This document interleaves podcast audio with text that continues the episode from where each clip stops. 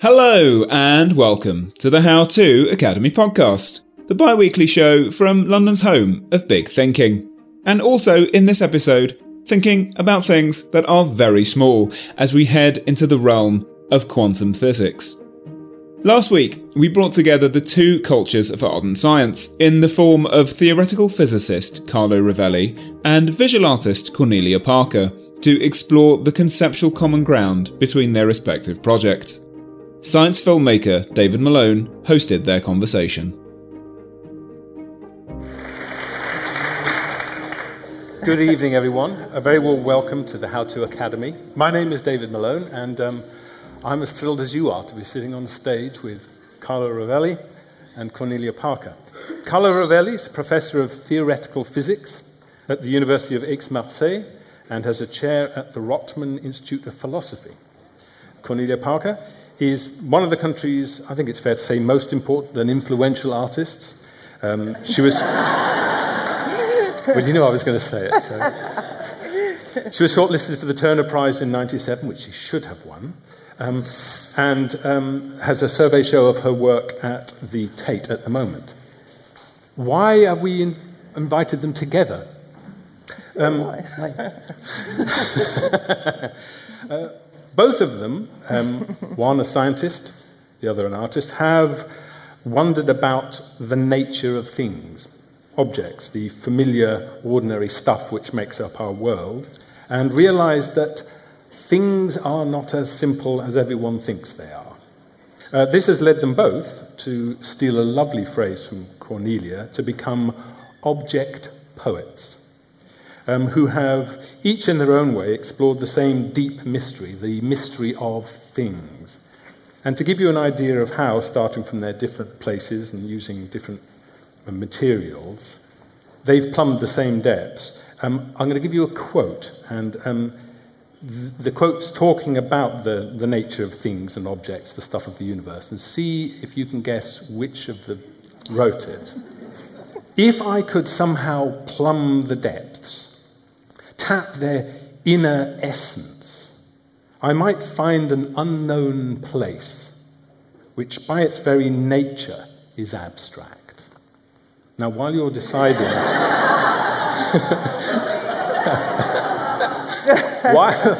while, you're deci- trying to decide which of the two is not telling the truth, um, I'd, I'd, like you to imagine that we are what, in what the quantum physicists would call a um, quantum superposition where we, we don't know what the answer is until we open the box and the wave function collapses. So, um, would you like to reveal who it was? Okay, who, who was it? Own up. Okay. It was you, Connie. Why? Okay. Um, now, if I, Carlo, you have, in your recent book and in your life's work, actually um, plumbed the depths that Cornelia might, with some justification, say she'd done before you, but don't feel bad. um, what did you find when you got to the bottom of things and matter? So, uh, thank you, David. You start from the easy questions. Right? That was okay. Um, well, first of all, no, th- thank you for all of you for being here, and I'm, I'm, I'm so happy and be here with Cornelia, which I immensely admire as an artist. So thank you for doing this with me. So uh, the story is the following. I do talk about the question, exactly the question you're, you're, you're, you're posing in my book. And I, I, I, do think that this is one of the most interesting things that has happened in science uh, in the last centuries, if not ever, probably. Because, uh, yeah, because it's uh, uh, what, has, what has happened in the last century in, in physics many things interesting happen in science. But what was happening at the core of physics is this profound revolution, um, which has been quantum physics, which has forced all of us to rethink, as you said, what objects are, mm. to, to think the nature of reality in a very strong way. I mean, what do we mean by matter? What do we mean by things? Objects, big objects, also, uh, everything. And uh, quantum physics was uh, it's a set of phenomena that started becoming clear 100 years ago, and a mathematical theory that describes them, it's old. It's, uh, it's 100 years ago, and in my book I describe how it, uh, it developed.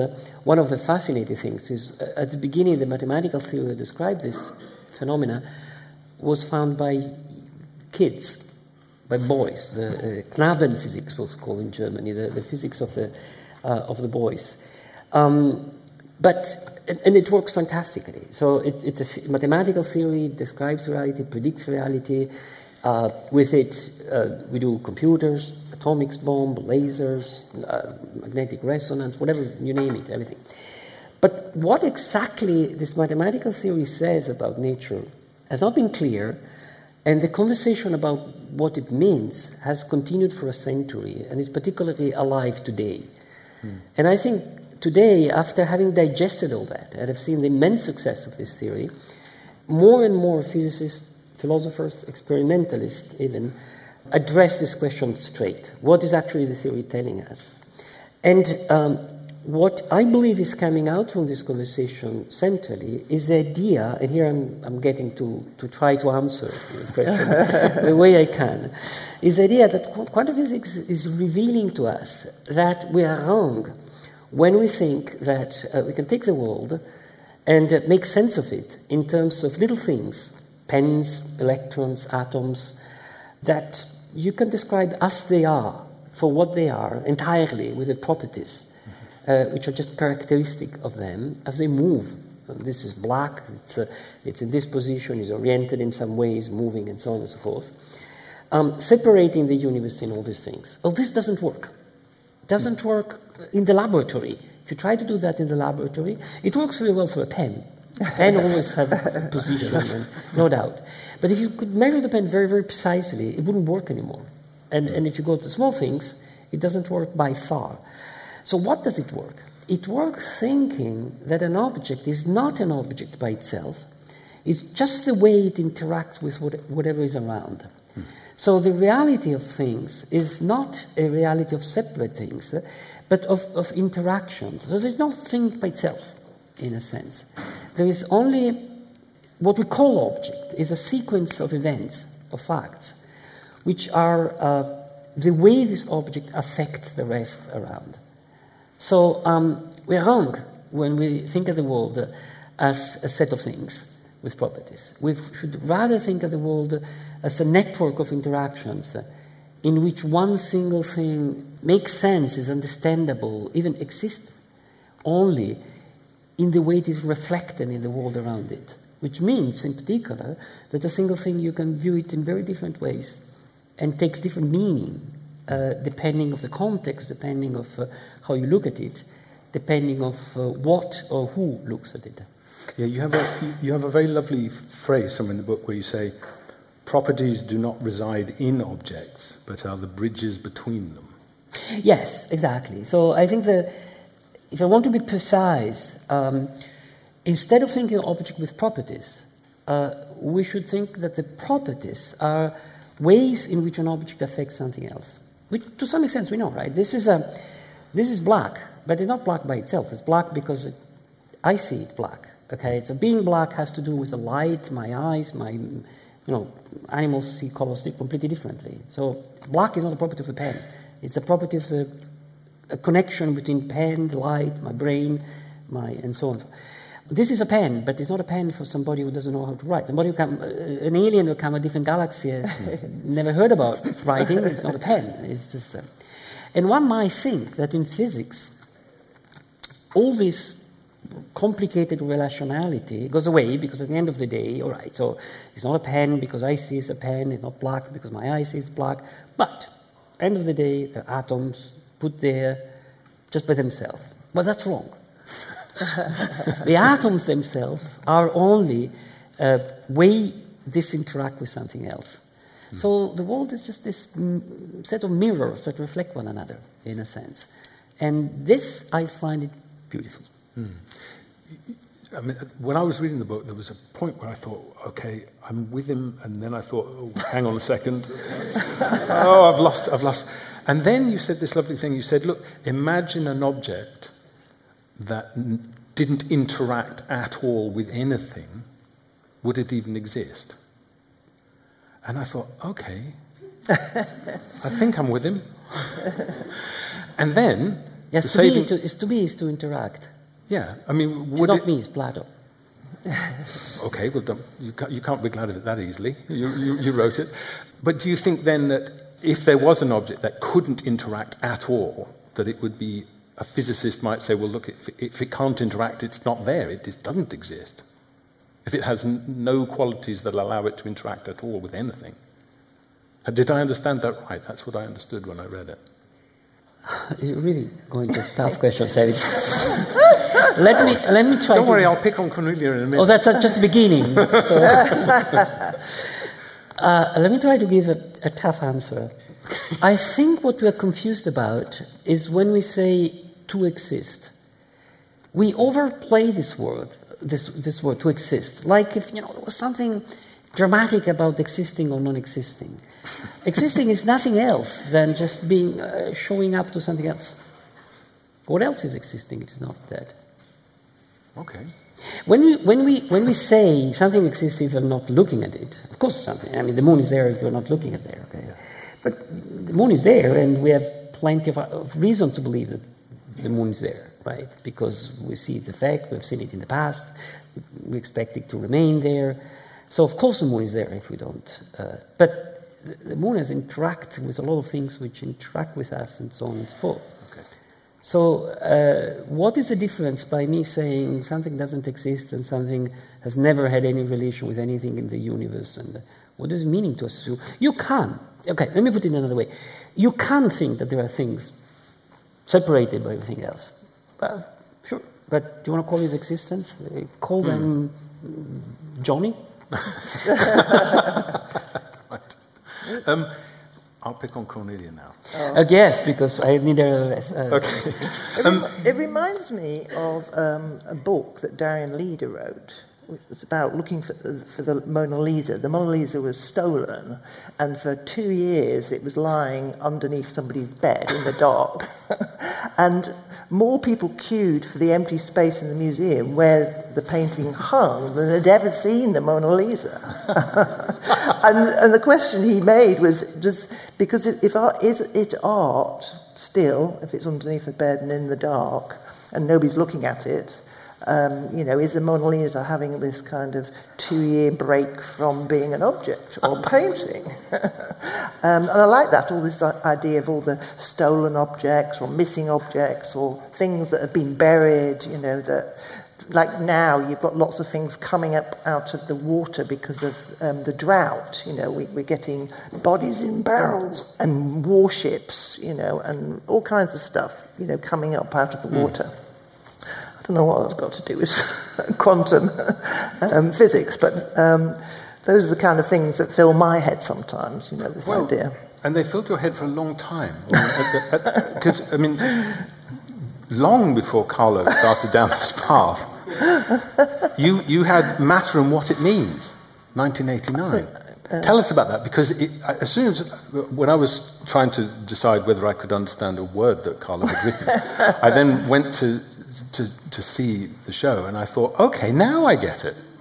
So, where did you see it? Have you seen it recently? Yeah, yeah, It- it- yesterday. I- Frith- Frith Street? Yeah, yeah, I, I did my homework. down the cellar. because it's, it's, strange, it's strange, that piece, because it's changed. It was two figures made out of coins that had been run over by a train, suspended on fine wires. And I made this piece in 1989. I called it Matter and What It Means.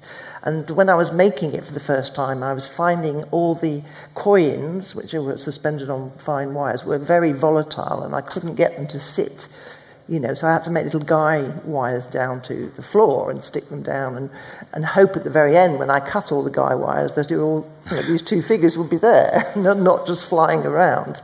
But they behave like a solid because there's lots of these kind of molecular things that were all clinging together, but apart were all completely like free radicals.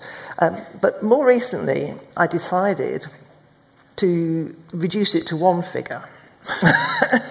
so it's called matter what it means minus one. Um, it's a long, complicated, quite private story why that's uh, only one figure now.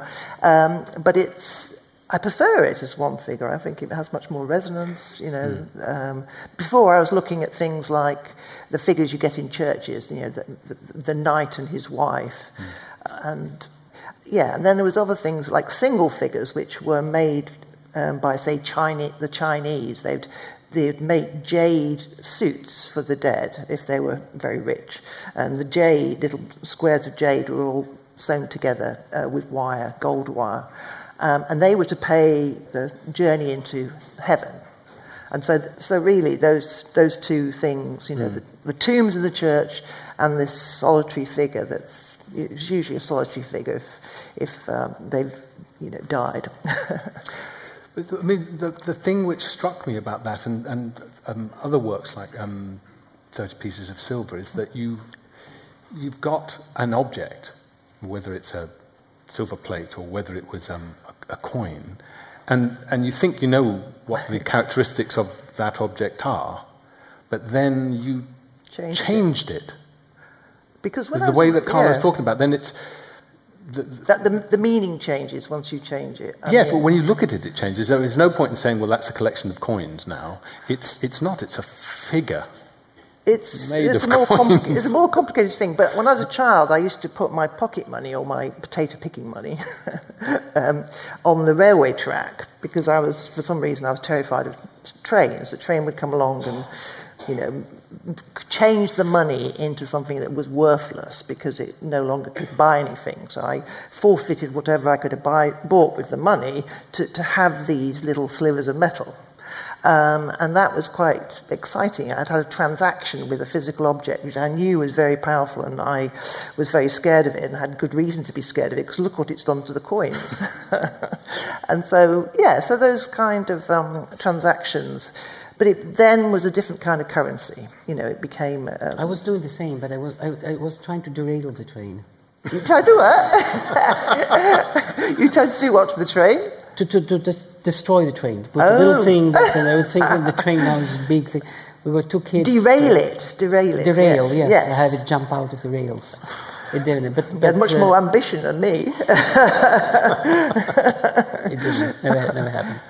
Hello, it's Vas here. One of our all time favourite guests at How To Academy is back. Yuval Noah Harari's next book tells the story of how information networks have made and unmade our world. Nexus, a brief history of information networks from the Stone Age to AI, is out in September and available to pre order now.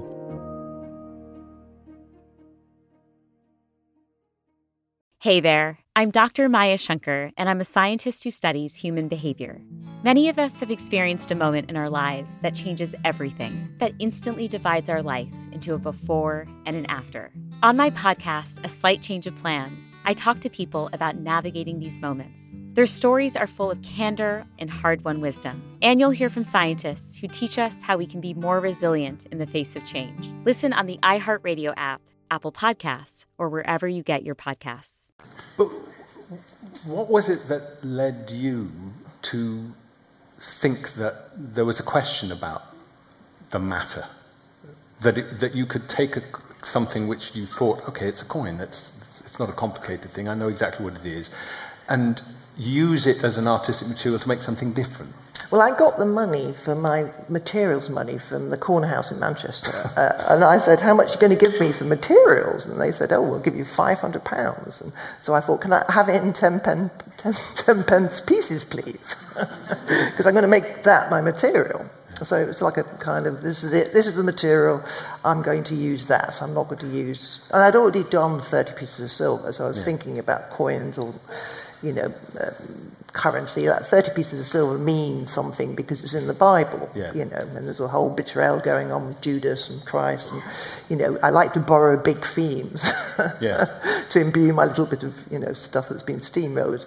But the coin piece, uh, there was all sorts of things going on in my head. I got this very old encyclopedia from 1939 a big, you know, lovely thing, a child's encyclopedia, and there was a chapter that said matter and what it means.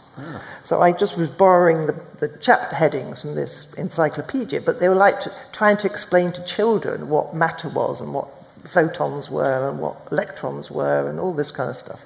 And it was a very interesting, you know, I loved it. I loved the book. I still got it. Um, sometimes consult it. But there were things in it like you could shoot a candle through a shotgun and it would go through a door. because of terminal velocity. You know, it's the same thing about dropping a sandwich off the Empire State Building and it killing five people. I'm not sure if that's true, but but you know, those are the things that excite me for some reason. I mean, those are. Carlo, do you think it's true that in some sense science takes a long time to prove what what she knew already. Yes, it's often people have a sense this is the way the world is, and scientists spend decades saying no, no, no, you're wrong, and then suddenly they go, actually, no, you're right. Yeah, to some extent, it's absolutely so.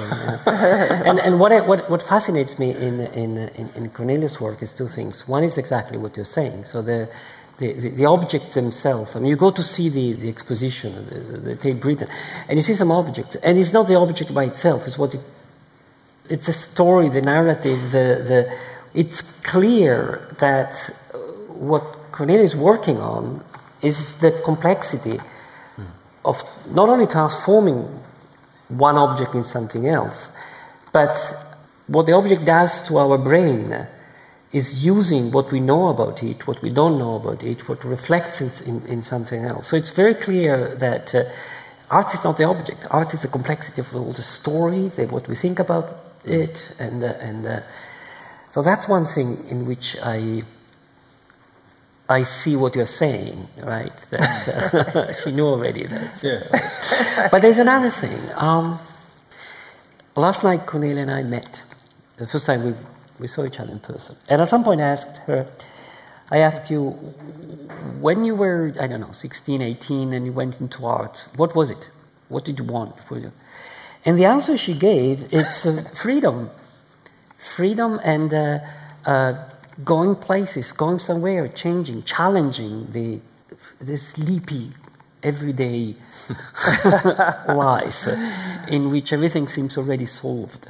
And that's exactly what attracted me in science, right? That is, I, uh, at the same time, went into science at some point I, I, went late into science. I think you went into art before. I mean, when you were younger than me, I mean, I was, I was older when I decided to go into science. But what attracted me is uh, not the science that gives you certainty or the science that says, okay, things are structured this or they are, period. Uh, but the science which liberates new meaning from things mm. and, uh, and, and challenges the old way of seeing things.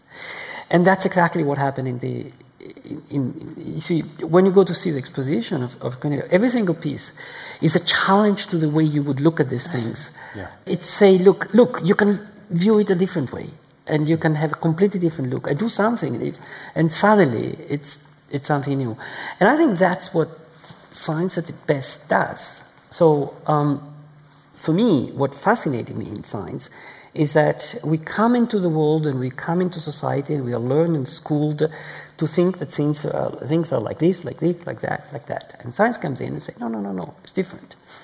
Change it. And, and has done over and over in the centuries and still doing it like now, right? And now this is the earth, it's up and down, nothing is moving. Wrong. Okay, Earth is round. Up is the other side in Sydney, and we're not moving. We're, we're, not still. We're moving, and um, space is different. We expect time is different. We expect matter is different. We expect. Is this revolutionary continuously revolutionary aspect of science which fascinates me. And the problem is not to get to the bottom of that, is to learn more and more and more new and new ways, more rich, more, more, more vivid, more intense, to get in touch with reality. And I think the best art is what it does, whether it's Michelangelo, Vermeer, Dostoevsky, or Cornelia, is that you, you, you, you read, you look, and you see the world differently. You see, ah, it's a di- different way of seeing the same thing. That's, I think, what I love in. How have your colleagues received your work? Because a lot of the other theories of, of quantum mechanics, they do still hang on to the idea that it's a theory about stuff. It's a theory about electrons or a theory about protons or quarks. And you, in your theory, say, well, it's actually a theory about the relations between things. And so you hollow out the actual material stuff kind of becomes unimportant in your theory. That's a very radical step. That's a much more radical reinterpretation of quantum mechanics than all the others, and they feud amongst themselves enough. So I've talked to them. so how have they reacted to it now? But not to do with matter at all; it's to do with relations. Um, good question. First of all, it's not just me; it's a number of people who are, who are going in the same direction, which I'm going. You're the one who's in the hot seat here. So. um, and quantum mechanics, the beauty of quantum mechanics is does not allow you to avoid being radical. That's the beauty. And that's the beauty of science. I mean, at some point, hard facts put in front of your nose that the old way of thinking doesn't work. So the alternatives, for instance, one of the alternatives is that uh, no, no, things exist, they're real, they're, they're, they're, whatever they are, there's nothing relational. But actually, you know, the infinite number of copies of this universe, an infinite number of copies of you, each one is happening something different. Well, you find this more plausible? Personally, no. Exactly. so the question is not how things are. The question is what is the best way we come about thinking about reality. And if you want to hang on to an extreme realism, um, the world is seen from the outside, the God view of the universe. Mm. You have to do funny things, like multiplying to believing that there are copies and copies of you, uh, zillions of copies of David and Carlos speaking, all slightly different. That's even worse. I mean, why do you want to go that way? Uh, High price to pay. so the answer is uh, uh, the debate into, into the world of physics and philosophy right now on quantum mechanics is alive, is, is, is strong, there are different opinions. Uh, um, but uh, I would say in the last 10 years, there are more and more people who have uh, slowly come about to a strongly relational grasping of, of, quantum mechanics. And the philosophers before the physicists. Yes. Somehow. And the physicists more and more. And even the experimentalists now are thinking these terms. So when they're in the lab, you see, you, in the lab, you, you, you, you send an electron from here to here. So you do something to the electron, bing, and then you bing, something happen here. And what happened in between is horrendously confusing. If you, if you want to think that the electron is going somewhere through, okay, you just get endlessly confused. I mean, the typical thing, the most confusing things of all, is that if you want to shoot from here and hit a target here, and there's a wall in between with two, two windows, the following absurd things happen. If you close one window, you can hit the target. If you close the other window, you can hit the target. If you get both open, you cannot. it's impossible. It's possible. It's happening in a lab. but does it make any difference to you, Cornelia? What? When, when you think that the, the, the scientific fraternity, the, the, when, when, when you've got people like Carlo dealing with the actual, you know, fundamental stuff of which stuff mm, is made, yeah. start to say, well, it is less the way we've been thinking of it, more the way that you've been thinking of it. Yeah. Does it make a difference to you? Or do, does it make you feel superior or very, proud? Or all the above? no, I, I think it's. Um, I mean, my instinct when I started making sculpture was to not make any lumps. because I don't know why I didn't like lumps, but I'd been brought up on a small holding where I was planting vegetables in rows and I was milking cows by hand and doing all these manual tasks. But there were all lots and lots of tasks that would add up to something, you know, like scything hay. You know, you get enough hay together to make a hayrick. Um, so when I was making art, I wanted to. Um, I, I that was my choreography that I already had as in my subconscious. That mm. that was why where I wanted to make art, and I'd look at Henry Moore or any of the other lump sculptures. and, and, you know, uh, um, I mean, I used to love uh, Daphne and Apollo by Bernini, which was a, a, a, wonderful piece of marble, you know, in Rome that was just filigree and defying gravity. How he made this yes. lump of marble, marble into something that almost flies. Mm. That that was really exciting to me, rather than a, a very big, stonking, great whatever. um, so, you know, I remember I was at Wolverhampton Poly, you know, in, in the 70s, where it was quite macho and sculpture was a bit more, you know, solid. and, um, but I was, you know, not deterred. you know, I made the work I wanted to make. and um, and I have done ever since. And it, it's what I do find exciting now. It's I, when I was at college, I was making abstractions. Everything I made was abstract, and I went off and did an MA, and it was all abstract. And it's only when I started working at home, you know, not being able to afford a studio, that I started to use representational things. Mm-hmm. Like I, I had all these little souvenirs from famous monuments, you know, the Empire State Building or Sacre-Cœur or whatever, and they were on my mantelpiece, you know, and I decided I was going to cast many, many, many replicas of these things because they were already souvenirs and they'd already been reduced to the most abstract version of themselves. So to keep on mass producing them. And then I'd make, you know, suspended works out of them. And that was really exciting. You know, I could use representation, but I could push it towards abstraction mm-hmm. rather than ha- making abstract things that related to lots of representational things. So it's a complete reversal of everything I'd done before. And that was so exciting. That was a very exciting time, you know. Um, and then I got into the performative side. I've got lots of friends who are um, performers, and um, you know, so I got into the steamroller running over the silver. You know, you know, the the army blowing up the shed for me. Then the army became part of the work. You know, so that all all the process became part of the work rather than sitting in a studio and making lumps. A lot of relation with the army, with the police, uh, with uh, authority figures. Yes, yeah, all this, all this I, am I'm, I'm terrified. I'm yeah, terrified. You don't seem the same tribe of them, but still you have a good relation with them. Yes, actually, they're really funny. You know, like the. how can you succeed making them do things they're not supposed to do? I think they really enjoy it. I mean, they like you know, it. You think? Yeah, the Colt firearms guys. They're secretly you know, all these, you know, people in uniform. They're secretly a little bit hippie. Yes, they, they, honestly, they loved blowing up my shed. oh yeah, there's all these Kenyan um, cool. soldiers there doing exercises, and they were really completely baffled about what was going on. and the major said, "Oh, this is an English tradition. we blow up the garden shed, you know, every year."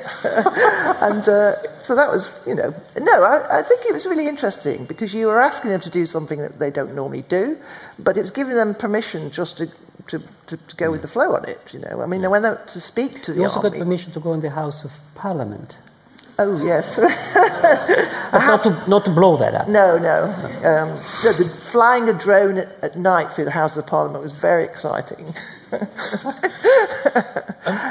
one of the things I love about what you just said, which relates again to Carlos, where you said that then all of these the army and all these people became part of the process. Because that's, again, this comes up very strongly in the book, where you say you can't separate the, the experiment from the observer. And this separation is sort of artificial anyway. Mm. That, t- tell us what you mean by that, because it seems so similar to what. It is. Yeah. It is, absolutely. And it's quite, a, it's quite an important shift in how you view the world, isn't it? Yes. It's exactly the origin of this relational thing. It's, uh, and it goes back to Bohr and the, the beginning of quantum mechanics. In the, it, it, the, the, all started because these physicists were trying to study the small things the electrons. And so uh, you need a machine, to, an apparatus to, to, to, make a, to make a measurement. And so you could make an, an apparatus to measure where is this thing. And, uh, and, and, you know, measure position. You say, oh, I can see it here, I can see it here. And then you can make another apparatus, but a different one that measure at which speed is moving, and, and you can measure the speed, and then, but then you cannot do both together. And if you try to um, ascribe to the electron both the position and the velocity, you get nonsense. And you get wrong predictions, and really, the, the, the electron doesn't go where you suppose, where, you, where it actually goes. So um, Bohr came up with this idea, Bohr, Niels Bohr, great Danish uh, father of quantum mechanics, came out with this idea that you shouldn't think of the electron. You should think of the electron and the apparatus together. That's what is real. There's no electron by itself. Okay? So the electron with one apparatus is one thing, and the electron with another kind of apparatus is something else.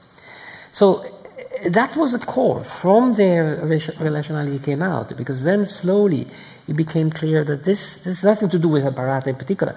That's not how nature works. There are no things. There are things that act on other things. And so, to get some understanding, you should always look at the context. You should always look what what's around things, um, what the story of things that that come out. Um, the, this dream of isolating and uh, the, the dream that I can know, I, I know everything about this story, about this thing uh, by itself is just wrong. It just doesn't, doesn't go. And in a sense, mm-hmm. you were saying, um, Cornelia knew that already. Okay. yes. Uh, if you'd only met her earlier, you could have. yeah, I'm a bit jealous. But uh, uh, in a sense, it's. Um, in a sense, yes, we, we knew that because we know that. Because uh, uh, what is surprising is that you cannot make all this complexity rest on some bottom solid reality. Okay? The complexity stays up. Okay? The, the, each object of the universe is actually a story that we tell about this object. Mm. And we can tell a different story and we can look at it from different perspective. And uh, that's reality. We shouldn't think that beyond this uh, uh, complicated conventional reality, there is the, the ultimate finite solid one. No, there isn't. The reality is this no set of stories. yes, well, and you, you, you also say that objects are their interactions. Yes. It's not that objects are what they are and they have interactions. Well, they but themselves, there's nothing. They're nothing themselves. Unless they interact, they're, they, they are nothing. So yeah, the, the objects yeah. are the interaction. Or are the? I would I would like to say are the name we give to the set of interactions that happen that they produce. Right. And how does that relate to the, the, the, the famous observer problem? Because older stories of quantum mechanics are you can never know. It's, it's what I alluded to at the beginning. You can the never know the answer shift. until the observer comes along and goes, ah, it was Cornelia, or the cat was dead. Um, you know, and the, you don't like this. Uh, the, I, I, very much like it, and I think it's wrong at the same time. That's a physicist for you. okay. Yeah, you would so never the, harm a cat. The shift that, uh, the key shift, I think, and that's a central idea of relational quantum mechanics. It, yes, it's observer that uh, makes things happen, but not because the observer has a consciousness, is human, uh, it's a man, has a PhD, is, is gone to Cambridge. Uh, just because the observer is a piece of nature. A stone can do the same thing. Right. Okay? So it's not, a, physics is not about observer things and, and, and, and, and, and scientists look at it. Physics is about pieces of nature that interact with one another. And we're pieces of nature. We are pieces of nature. Okay. We are right. just, and Cornelia is a piece of nature. A special piece of nature, but a piece of nature. yes, yes. Okay. Of course, we are complicated. We have memory, we do things, we chat, yeah. we do discussions. Yeah. Uh, but the reason uh, phenomena come about with respect to us is not because we're special. Phenomena come about because uh, they come about to pieces nature one respect to another. So if in a different solar system two stones hit one another, each stone is manifesting itself to the other. Right. Uh, you don't need humans to do, to do that. And this is the core of relational quantum mechanics. Because, in a sense, the fathers, a hundred years ago, the fathers of quantum mechanics, I think, got confused about that. They, they understood that to understand electron, you have to refer to something else. But they said, okay, this something else is us humans in the classical world is special. Right. And relational quantum mechanics is the idea, no, no, no.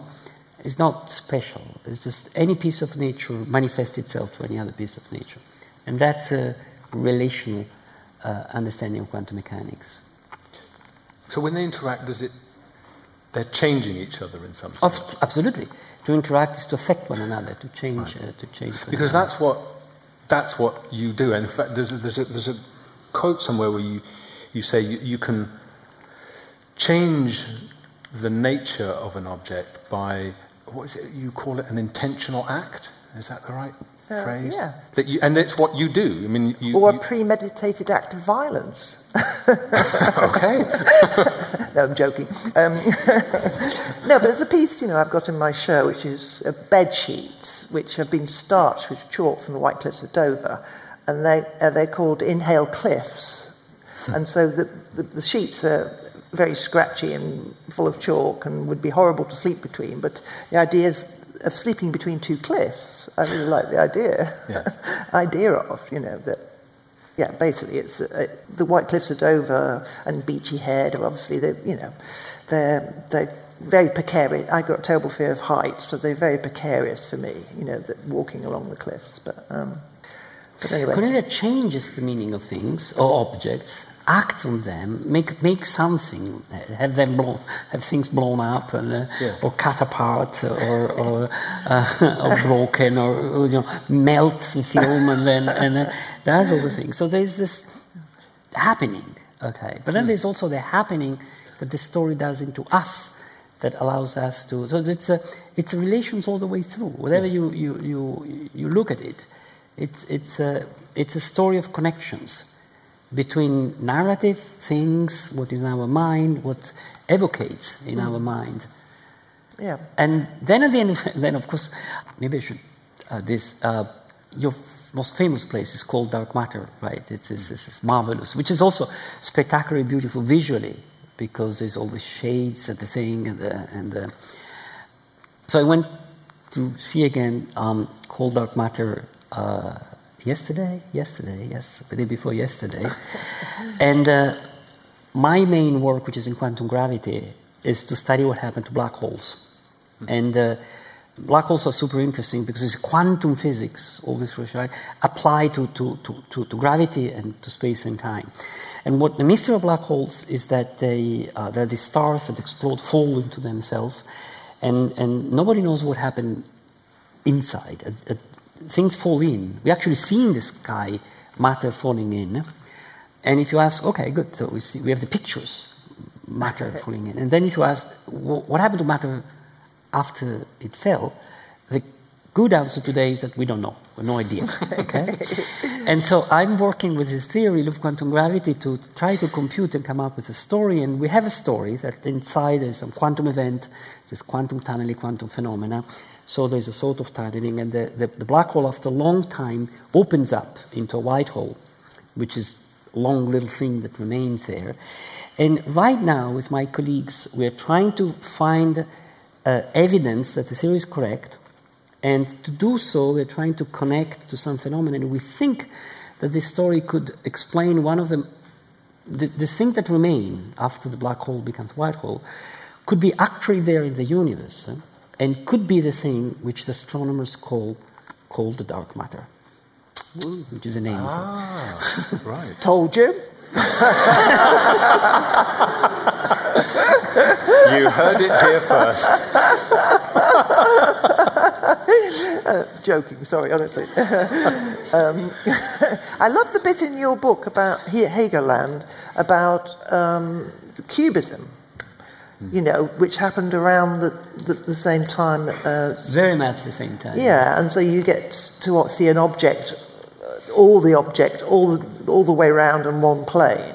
Um, Exactly, and I think that in, in, in the culture of Europe at that time, uh, uh, in the first decades of the century, uh, it was uh, it was around, right? Somehow this idea that you know you jump out of a, of a unique description of reality, a solid, simple description of reality, and uh, and, and have this multiplicity of point of view, uh, which coexist. yeah.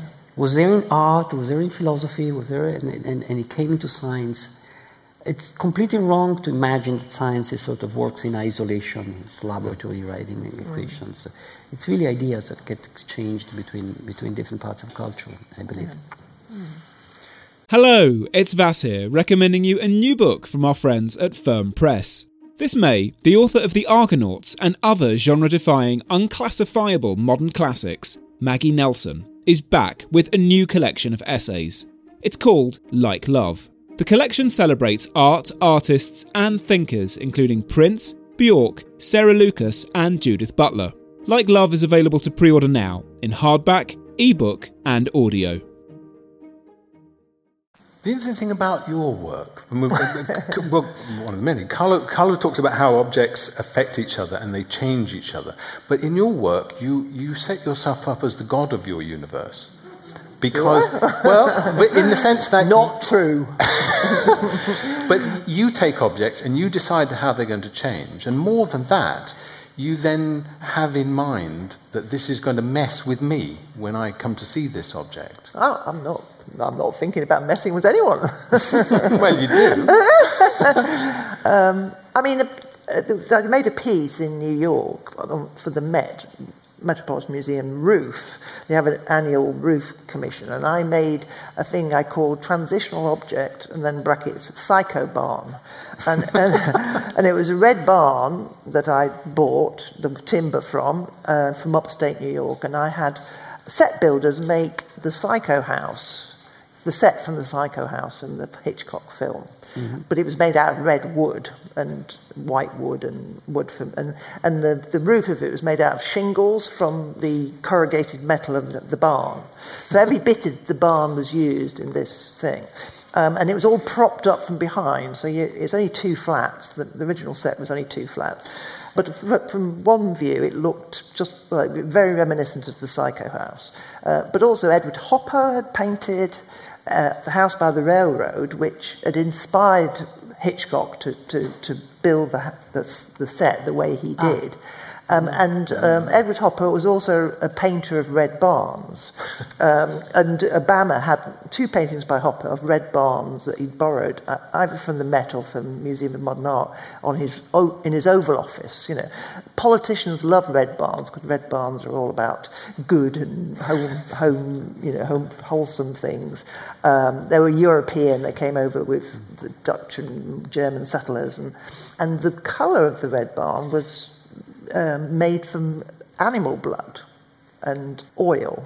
Mm-hmm. And rust and oil as well. So that red colour had come from the slaughter of animals and whatever. And they used to have hexes on their barns and everything, all the Europeans did. so really, it, be- it became sort of, by coming to America, it got made into some sweet, cosy thing, you know, the, the red barn. And then Hitchcock came from, from Leytonstone, where I used to live. I mean, there was all these, and he came over to Hollywood. He loved Hopper. Uh, Hopper liked him. I mean, they both liked each other, which is, I don't think they ever met though. Um, but anyway, I just got wrapped up in all this. Meanwhile, in New York, when I was making the piece, you know, um, Trump and Clinton were, you know, both, you know, both New Yorkers, both up for the, for, for the presidency. And the guys who were making the set for me, they were also making the sets for their for their debates on TV. I don't know, the whole thing just got very, you know, layer upon layer. Uh, um, and that's what happens when I make a piece of work. it, just, it just. People should be very careful. I know, exactly.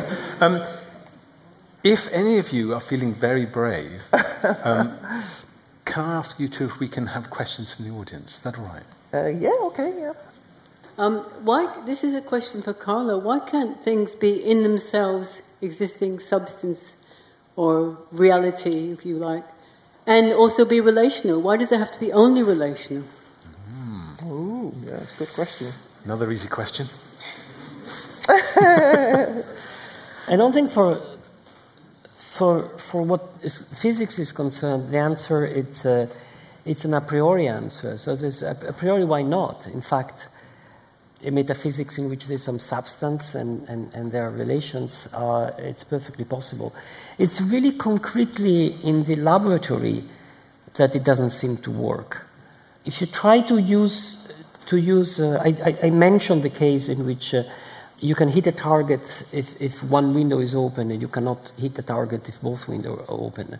If you think that there is an object, a piece of reality that goes through one window, and hit the target. Uh, it's very hard to came up with a story about why it cannot when, when both windows are open. So people come up with these stories that the object actually spreads out like a wave, but then the wave suddenly magically gets back to like a little stone. And then people say, okay, so this is a way of, uh, of bringing back a, a substantial nature. There's a wave and the object, but then the problem is that uh, um, why the wave collapses in a single point? Uh, well, the only possibility is maybe it doesn't, and uh, it, it's us collapsing, so we get to this idea that there are copies of us and, and all sorts of copies of us. So if, if you try to follow that road to make sense of the experiment, you have to fatten and fatten your ontology more and more and more and keep adding things. So the choice is between uh, uh, assuming that reality is much more full of things that we don't seem to be need because we don't need extra universes to, to understand what happened here. And uh, science does not prove worldviews, uh, make them more plausible and more useful.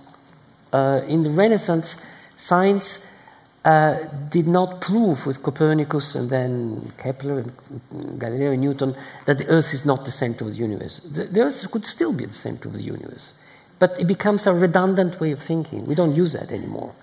So I think this is what's going on in quantum mechanics. It's not that it proves that the world is relational, but to make sense of the phenomena that we observe, adding a substance beyond the relations make everything redundant and uh, in a way that uh, it's much easier to just get rid of it. there you go. Um, I've got a question for Carlo and Cornelia. I, I recently heard a podcast uh, about quantum physics, and they were talking about the idea that you have all of these quantum particles, float, you know, floating around the world, the universe, and then you have something called emergence, where somehow they interact with each other and come together and form, say, gravity.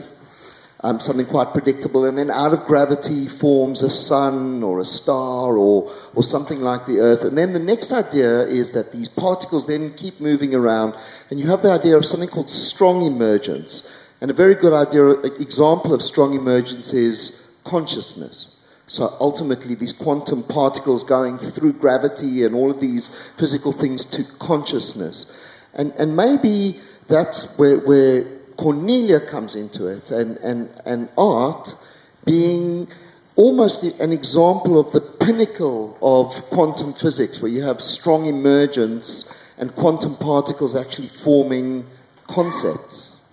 Okay. Ooh, sounds good. I'll take that one. That's good. um, gosh, I don't know. I mean, I think what I always assumed myself from my work is that my uh, subconscious knows, or unconscious, no, subconscious, knows more than my conscious mind. So I'm very happy to give it free rein with a, you know, I don't know, I've made art for many years, and so I just assume mm. if I'm really passionately want to do something, or I'm compelled to do something that seems totally illogical, then it must be okay. Does that because, work with policemen and judges? Gorge. No, but that stops me getting it, you know, in trouble mm. because I'm making my art and I'm not, you know, robbing banks or whatever I would really like to be doing. Um, um, but yeah, I, I, don't know. I mean, I always thought that, that the thing about going, having a concept, a bit like saying, I'm going to the shop to buy a pint of milk. And that's the concept. You know, you, you, you're going to make this journey and you're going to buy something at the end of it. And on the way, all kinds of stuff happens and you might forget about the shop and, and the milk. And, you know, you, you've got something else. But you needed the motivation to get out to, to go and buy the bottle of milk in the first place. So, so as an artist, I'm always sort of making little gestures like that. I'm trying, you know, I'm, I'm, I'm having a concept. You know, that people say, "Oh, you're a conceptual artist," but all artists are conceptual. You know, that's you know a given that we all have ideas, but it somehow my studio is my head, which sometimes I wish it wasn't, and I wish wish I had a proper studio. um, um, where am I going? I'm, I'm, not sure where I'm going with this. Moving swiftly on. I think, okay. let me say some one thing, because you, you raised a big, a big, a big, a big issue. Um, I think we get confused if we try to start from one level of description of reality and, and try to walk all the way up to all the others. Because uh, uh, it makes no sense to use some description of reality for describing part of reality which are much easier described in another way. If I have to, you know, spend an evening with my girlfriend, uh, I shouldn't think of the Maxwell equations and the protons, uh, how they move. It's just, you know, I'm not going to get anything good. In the, exactly. It's, better that I think about, you know, emotional relation, other kind of stuff. Which does not mean that the two levels of description are necessarily incompatible. They're not incompatible. Um, but we address aspect of reality with appropriate tools for what is going on there And then we, we try to understand how their different levels are related. And some we understand very well, some we think we understand, but they're holes. Chemists describe uh, things in terms of chemistry. It works very, very well, and they don't need to go back to the physics. Uh, but they do understand how the chemists and the physics relate. And there is roughly the same relation between chemistry and biology, biology and psychology, psychology and social sciences, and what happens in our brain. I mean, of course, we miss a lot of details in all this uh, story, but I don't think there is any uh, neither really break between between all that, and then I think the circle closes because then in our brain the formation of concepts, and these are the same concepts that we use for understanding all that. So things close. Um, if we sort of try to take one starting point and derive all the rest, we find all the difficulty of every step. So then we get this funny, you know, how is it possible that my girlfriend is just Maxwell equations and electrons? Well, I mean, it's possible, but it's just a stupid way of looking at her. Um, better ways, just much better ways. Um, so the story that you gave is a super short attempt to make an account of how everything goes together. I think everything goes together but without having to pick a, a, a, fixed point and derive all the rest. If we pick a fixed point, I think we get confused. I can get a f- fixed point is what I see, my perceptions, mm-hmm. and derive all the universe from that. But it's a bit stupid because who am I? I mean, I'm just one of the many things in the universe. Or, you know, uh, particles interacting. Yeah, it's what one level of interaction. I think what's most interesting is to keep all the, all the the various parts uh, in mind and focus one at one, uh, one, at one when, when, when, when, when that level of description is more useful. Other questions? Yes, okay, over there. Mine's a short question. It's for um, it's for Carlo. I have one irritation that I got from reading um, the um, reality about reality, and it was the idea that when an electron leaves an orbit, and um, moves to another orbit, that, that, the quantum leap that it makes, that it actually ceases to exist. I realise that my question relates to a lot of other questions that have been asked here. I also heard a podcast the other day. you, you, promised us a short question. Well, yeah, yeah, but I'll be quick.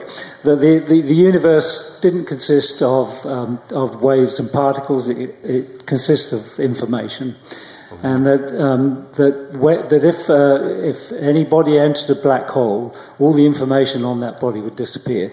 So you would not be able to know its past, its future, or anything that goes on in the present.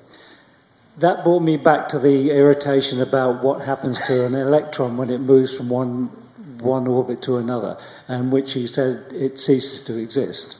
But it does re-emerge when it interacts, because it only exists when it interacts with the with the two orbits. And the question that, is? Does, is it possible that, that at that time that it disappears, if, if, if the only thing that can cause ex, um, existence to disappear was a black hole, is it possible that an electron enters a tiny black hole and then emerges in its new orbit? Because it does change when it comes out, doesn't it? The, the properties of it change. Is it possible that you, the universe consists of billions of black holes that things disappear into an increment? No, I don't think so. Um,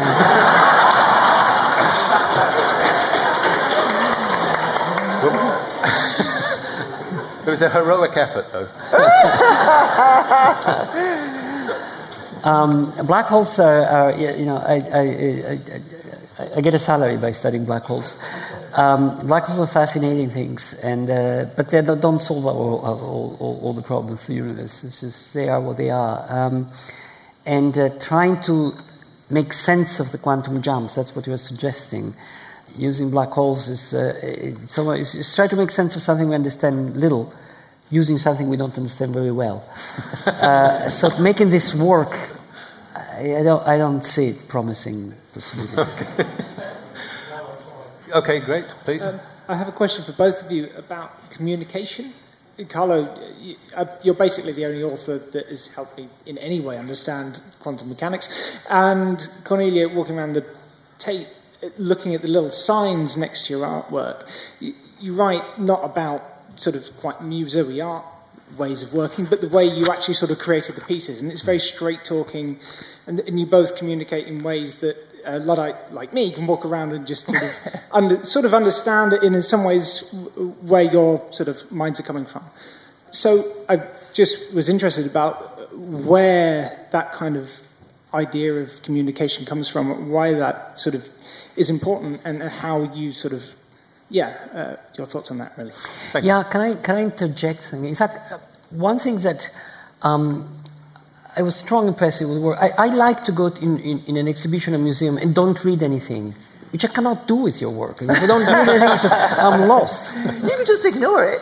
I mean, it's just when the Tate said then I missed. Then I tried, yeah. but then I missed the point. I mean, just uh, I, I well, I think it's, as I said, you know, things accrue. And um, yeah. I, um, the, the, the Tate were going to write captions um, for me. and I thought, hang on, I can. I think I, you know, know more about it than they will know, surely. um, so, so I, you know, write, wrote a short paragraph. Um, yeah, but I like, I like, I enjoy doing it. I thought I'd do it before dementia set in, and I couldn't remember what, remember what any of the, the work was about. Um, you know, you, you get all that information is most probably out there anyway, and it's yes. just, it's just a nice. I think it's a sort of. I also have a lot of students. I'm on the national curriculum, and I have so many students who are studying me at A level or O level or whatever, and I have lots of demands from them uh, and I thought, well, if I if I put it all there in the exhibition, then it's kind of you know it's there for them. And anything that, that allows people to enter the work more fully. Mm. Um, I mean, I think of a newspaper, and you think of all the, the images in a newspaper, and imagine them without any captions. Yeah, but I, somehow I realized in, in your exhibition that this myth I had that I could go in and not have any information. It's completely silly. Because, of course, when I go and see something, my head is full of expectations, and, and the very fact of being in a museum is enormous, you know, label attached yes, to the. of course. I mean, I, uh, I try to make, keep them as small as possible, but, um, and people can ignore them if they want to, but I think for me, words, you know, I think it's my second love, really. I, I love mm. writing, and I, I I don't know. I just felt um, that, that they might be useful. yeah, we, we, we cannot not communicate. That's what it's all what we're doing, what we do. I mean, we are communicating animals. I mean, I used to teach for 15 years in art schools, and I don't do that anymore. So, in a way, it's just an extension mm. of, of my practice. You know that it's. Um, but in your book, you also, towards the end, you do talk about information. Information yes. becomes a major topic right at the end of the book. Yes, information has become a major topic in, uh, in physics. Mm.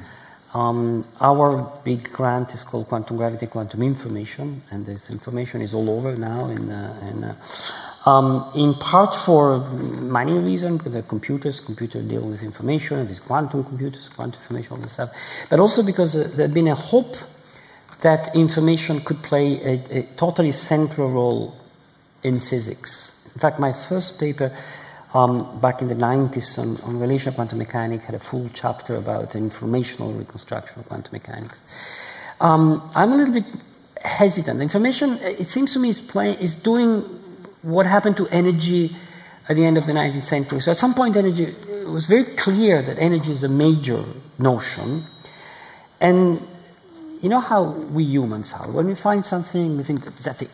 You got it's all that. Okay. Um, discover machine. Okay, the universe is a machine. Humans are machine. Everything. Then we discover video games. Okay, the universe is a video game. Everything is. Uh, uh, we, we, we, we, learn how to deal with information. Everything is information.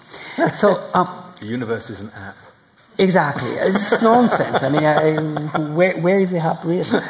Um, so it seemed to me there was a time at the end of the 19th century, especially in Germany, where there was this idea everything is energy In fact, it got in the popular culture, right? Everything is energy.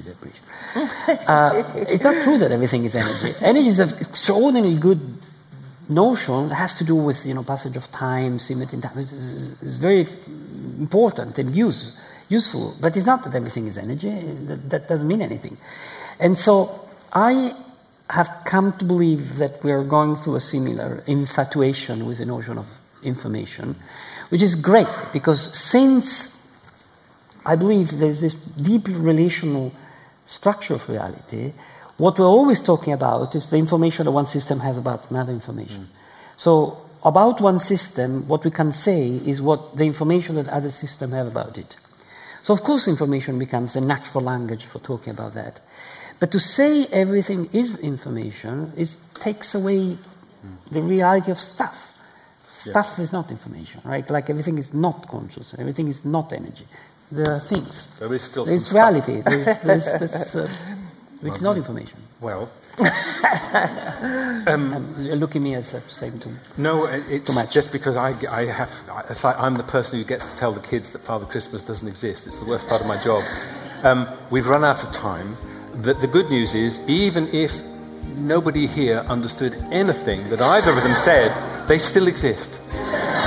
Um, and so, because they exist, would you um, join me in thanking Carlo? This episode starred Cornelia Parker and Carlo Rovelli. The presenter was David Malone, and the show is produced by Esme Bright and myself. Our editor is John Doughty. Carlo's latest book is Helgoland, which tells the amazing story of the birth of quantum physics, and Cornelia's Tate Britain show is on until the middle of October. Till next time, I'm Vas Christodoulou. Thanks for listening.